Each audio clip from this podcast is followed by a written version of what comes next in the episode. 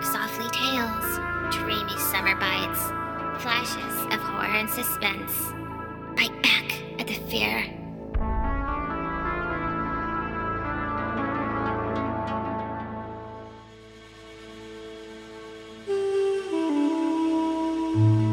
Arabian Nights, or The Book of a Thousand Nights and a Night. Volume 5 The Ebony Horse. Narrated by Mav Sky. When it was the 365th night, Shahrazad said, It hath reached me, O auspicious king, that the maiden was delighted when she heard these words, and said to him, Do as thou wilt. For she was thereby understood that she should not enter the city but with due honor and worship, as became her rank. Then the prince left her and betook himself to the palace of the king his father, who rejoiced in his return and met him and welcomed him.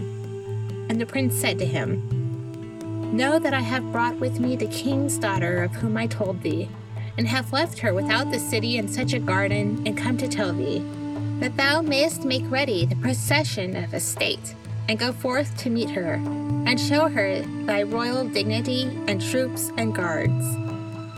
Answered the king, with joy and gladness, and straightway bade decorate the town with the goodliest adornment.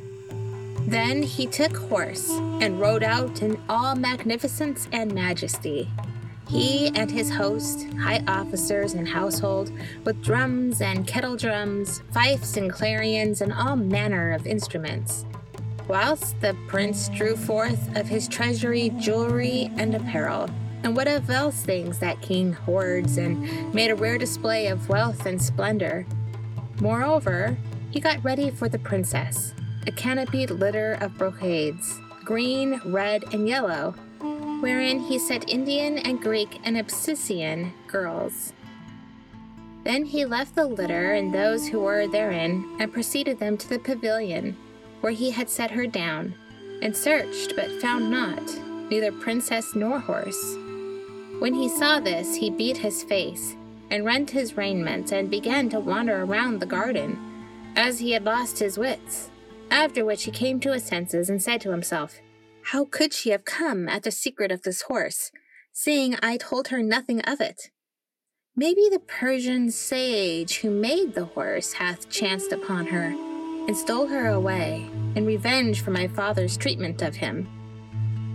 Then he sought the guardians of the garden and asked them if they had seen any pass the precincts. And he said, Hath anyone come in here? Tell me the truth and the whole truth, or I will at once strike off your head. They were terrified by his threats, but they answered with one voice We have seen no man enter, save the Persian sage who came to gather healing herbs. So the prince was certified that it was indeed he that had taken away the maiden. And Shahrazad perceived the dawn of day and ceased saying her permitted say.